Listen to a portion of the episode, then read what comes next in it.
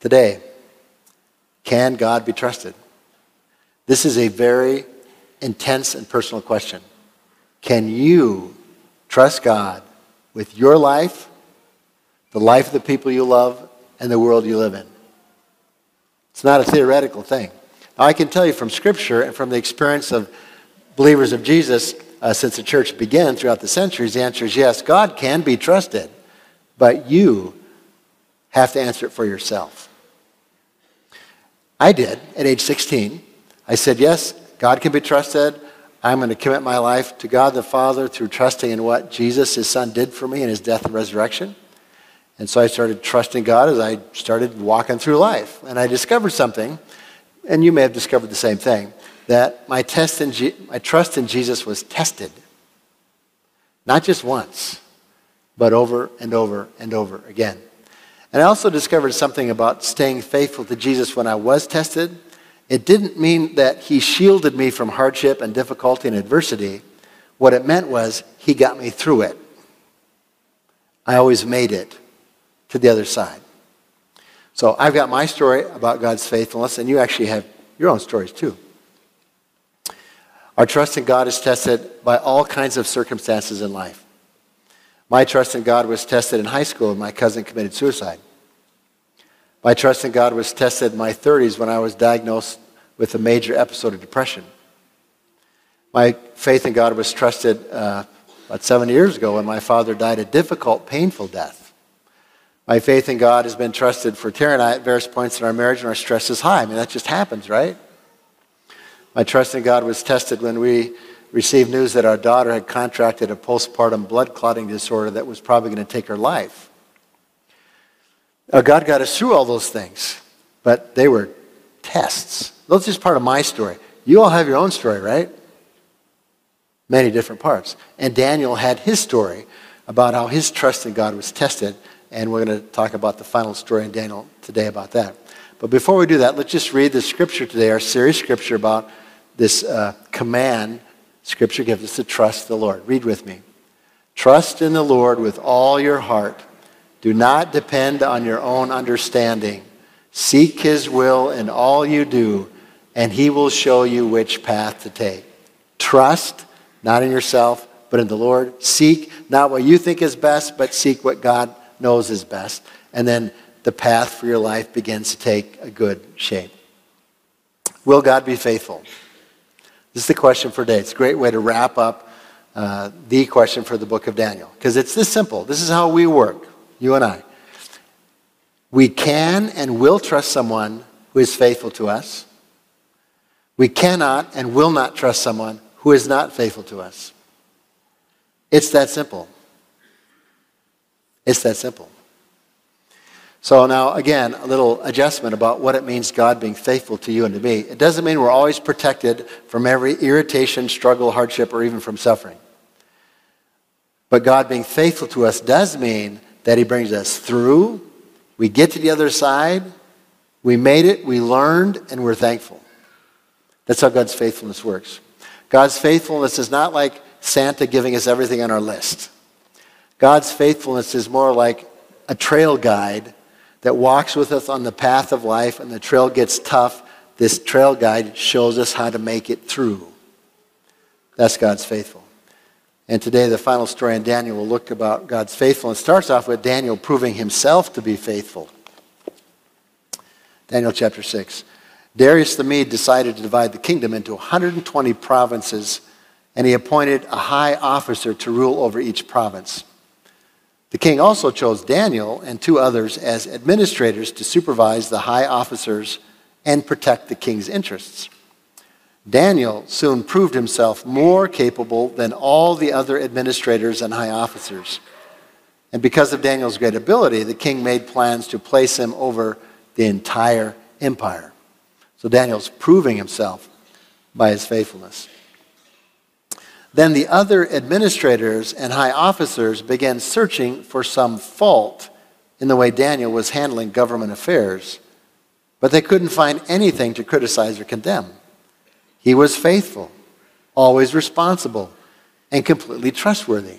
So they concluded our only chance of finding grounds for accusing Daniel will be in connection with the rules of his religion. So Daniel's faithful, competent, honest administrator. He rises to the top, and the other officials are jealous. And they want to take him down. And how do you do that? Well, it's simple. Anybody who rises to power, they have dirt in their lives, just find the dirt on Daniel, and we can take him down. Problem there's no dirt on Daniel. There isn't. No corruption, no use of power for personal gain, just wise, faithful leadership. So they realized the only way we can get at Daniel, if there is a way, somehow he will only worship his God. He won't worship anybody else or anything else. That's going to be the way we get him. Now, from now on, as the story unfolds, you'll figure something out. God rewards people who are faithful to him. And we'll begin to see how this plays out for Daniel. But before we get to the good part, the trap is set. So the administrators and high officers went to the king and said, Long live King Darius. We are all in agreement, all these guys who are jealous of Daniel. We administrators, high officials, high officers, advisors, and governors, that the king should make a law that will be strictly enforced. Give orders that for the next 30 days, any person who prays to anyone, divine or human, except you, your majesty, will be thrown into the den of lions. And now, Your Majesty, issue and sign this law so it cannot be changed, an official law of the Medes and Persians that cannot be revoked.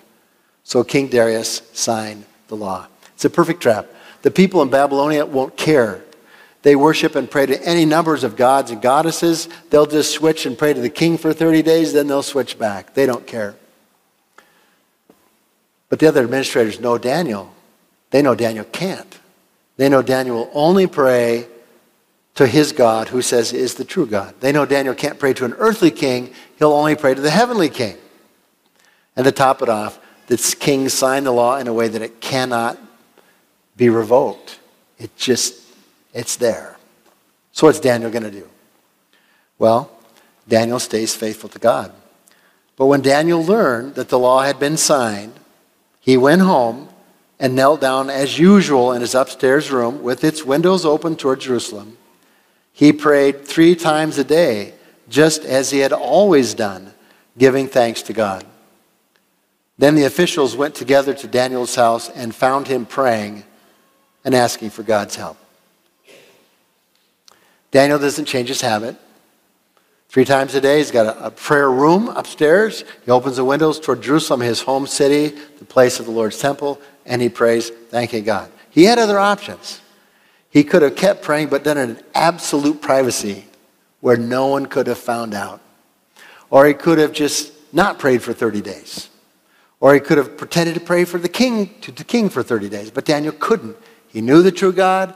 He served the true God. The true God had rewarded him. Daniel is going to stay faithful no matter what the consequences. And so the jealous officials find exactly what they want. There's Daniel praying not to the king, but to his God.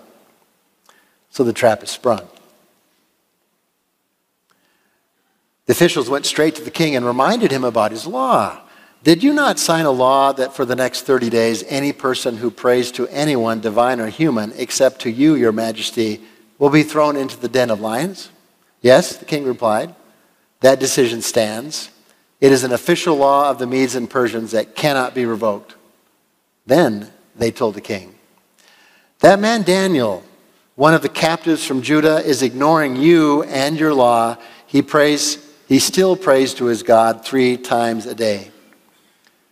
Hearing this, the king was deeply troubled, and he tried to think of a way to save Daniel. He spent the rest of the day looking for a way to get Daniel out of this predicament. In the evening, the men went together to the king and said, Your Majesty, you know that according to the law of the Medes and Persians, no law that the king signs can be changed. So the tap, tra- trap is sprung on Daniel and the king. Daniel's headed for the lion's den. He's doomed. And the king, who has highest respect for Daniel, can't change the law. The king now realizes he's a fool. Daniel's doomed, has no hope. The king is a fool and can't save his good friend. Now, you and I are probably not going to be thrown into a lion's den, But in a manner of speaking, there are times in our life when it feels that we have. The trap is sprung and we're caught. And that is when we have the opportunity to find out what God will do. King can't help his friend, Daniel can't do anything, and we expect things to end badly. But faithful Daniel experiences God's faithfulness. So at last the king gave orders for Daniel to be arrested and thrown into the den of lions. The king said to him, May your God, whom you serve so faithfully, rescue you. A stone was brought and placed over the mouth of the den. The king sealed the stone with his own royal seal and the seals of his nobles so that no one could rescue Daniel. Then the king returned to his palace and spent the night fasting. He refused his usual entertainment and couldn't sleep at all that night. Very early the next morning, the king got up and hurried out to the lion's den. When he got there, he called out in anguish, Daniel, servant of the living God, was your God, whom you serve so faithfully, able to rescue you from the lions? Daniel answered, Long live the king. My God sent his angel to shut the lions' mouths so that they would not hurt me. For I, have found, for I have been found innocent in your sight, and I have not wronged you, your majesty. The king was overjoyed and ordered that Daniel be lifted from the den. Not a scratch was found on him, for he had trusted in his God. Then the king gave orders to arrest the men who had maliciously accused Daniel. He had them thrown into the lion's den along with their wives and children. The lions leaped on them and tore them apart before they even hit the floor of the den. This is the king's question. Can, God, Daniel, can your God, who you serve so faithfully, save you or not? Had to wait the whole night to find out in the morning. And Daniel says, Yes, God has rescued me. So this message very clear. Daniel's faithful to God, God is faithful to Daniel. You are faithful to God, God will be faithful to you. God is faithful, and He can actually make a way where there doesn't seem to be a way to make it forward. One day, Christian recording artist Don Moen received horrible news. His brother, his sister in law, and their four boys traveling in a car on, by, uh, on vacation by car had been hit by a semi. Parents were okay, but, but the, the location where the semi hit the vehicle they were in, all four boys were thrown from the vehicle. Three had serious injuries, and the fourth son died instantly at the scene. Tragedy unbelievable grief and shock. And Don it was just at a loss for words. What do I say to my brother? What do I say to my sister in law? Uh, I, I don't know. So he's on an airplane flying out to attend the funeral of the one son who died. And he's asking God for something to say to the family because he doesn't know. And he's reading the Bible, Prophet Isaiah chapter 43, he gets to verse 18 and 19. God says, But forget all that it is nothing compared to what I'm going to do. For I'm going to about to do something new. See, I have already begun. Do you not see it? I will make a pathway through the wilderness. And he's going to visit a family that is stranded in the wilderness of grief. God says, I'm going to make a pathway through. So Don wrote a song, become pretty famous, called God Will Make a Way. And the first verse, very simple God will make a way where there seems to be no way. He works in ways we cannot see. He will make a way for me. God made a way for Daniel through the lion's den. King couldn't foresee it. Daniel wasn't really expecting it, but God made this way through it. So God will make a way for you. He will make a way for your family. God will make a way where there seems to be no way because he works in ways we can't understand. In fact, the greatest test of our trust in God is when we cannot see a way forward. And that's when we trust God and wait to see how he will make a way. And God makes way for Daniel so that it impresses the king, and the king honors the true God. This is a king who had grown up worshiping all kinds of gods and goddesses. This is an amazing statement. Then King Darius sent this message to the people of every race and nation and language throughout the world Peace and prosperity to you. I decree that everyone throughout my kingdom should tremble with fear before the God of Daniel. For he is the living God, and he will endure forever. His kingdom will never be destroyed, and his rule will never end. He rescues and saves his people. He performs miraculous signs and wonders in the heavens and on earth. He rescued Daniel from the power of the lions. So Daniel prospered during the reign of King Darius and the reign of Cyrus the Persian. King Darius finally wakes up. Can't worship myself, can't worship these other gods and goddesses. There's only one God worth worshiping. It's Daniel's God. He rescues, he saves. Now, next steps. We've talked about this before, but it's big in the book of Daniel. It's important for us today in our culture. Pledge your highest allegiance to Jesus Christ. He has your highest allegiance. So Daniel serves in the kingdom of Babylon. He serves the king and the kingdom well. With all his gifts and abilities, he's rewarded by the king. He has a good life.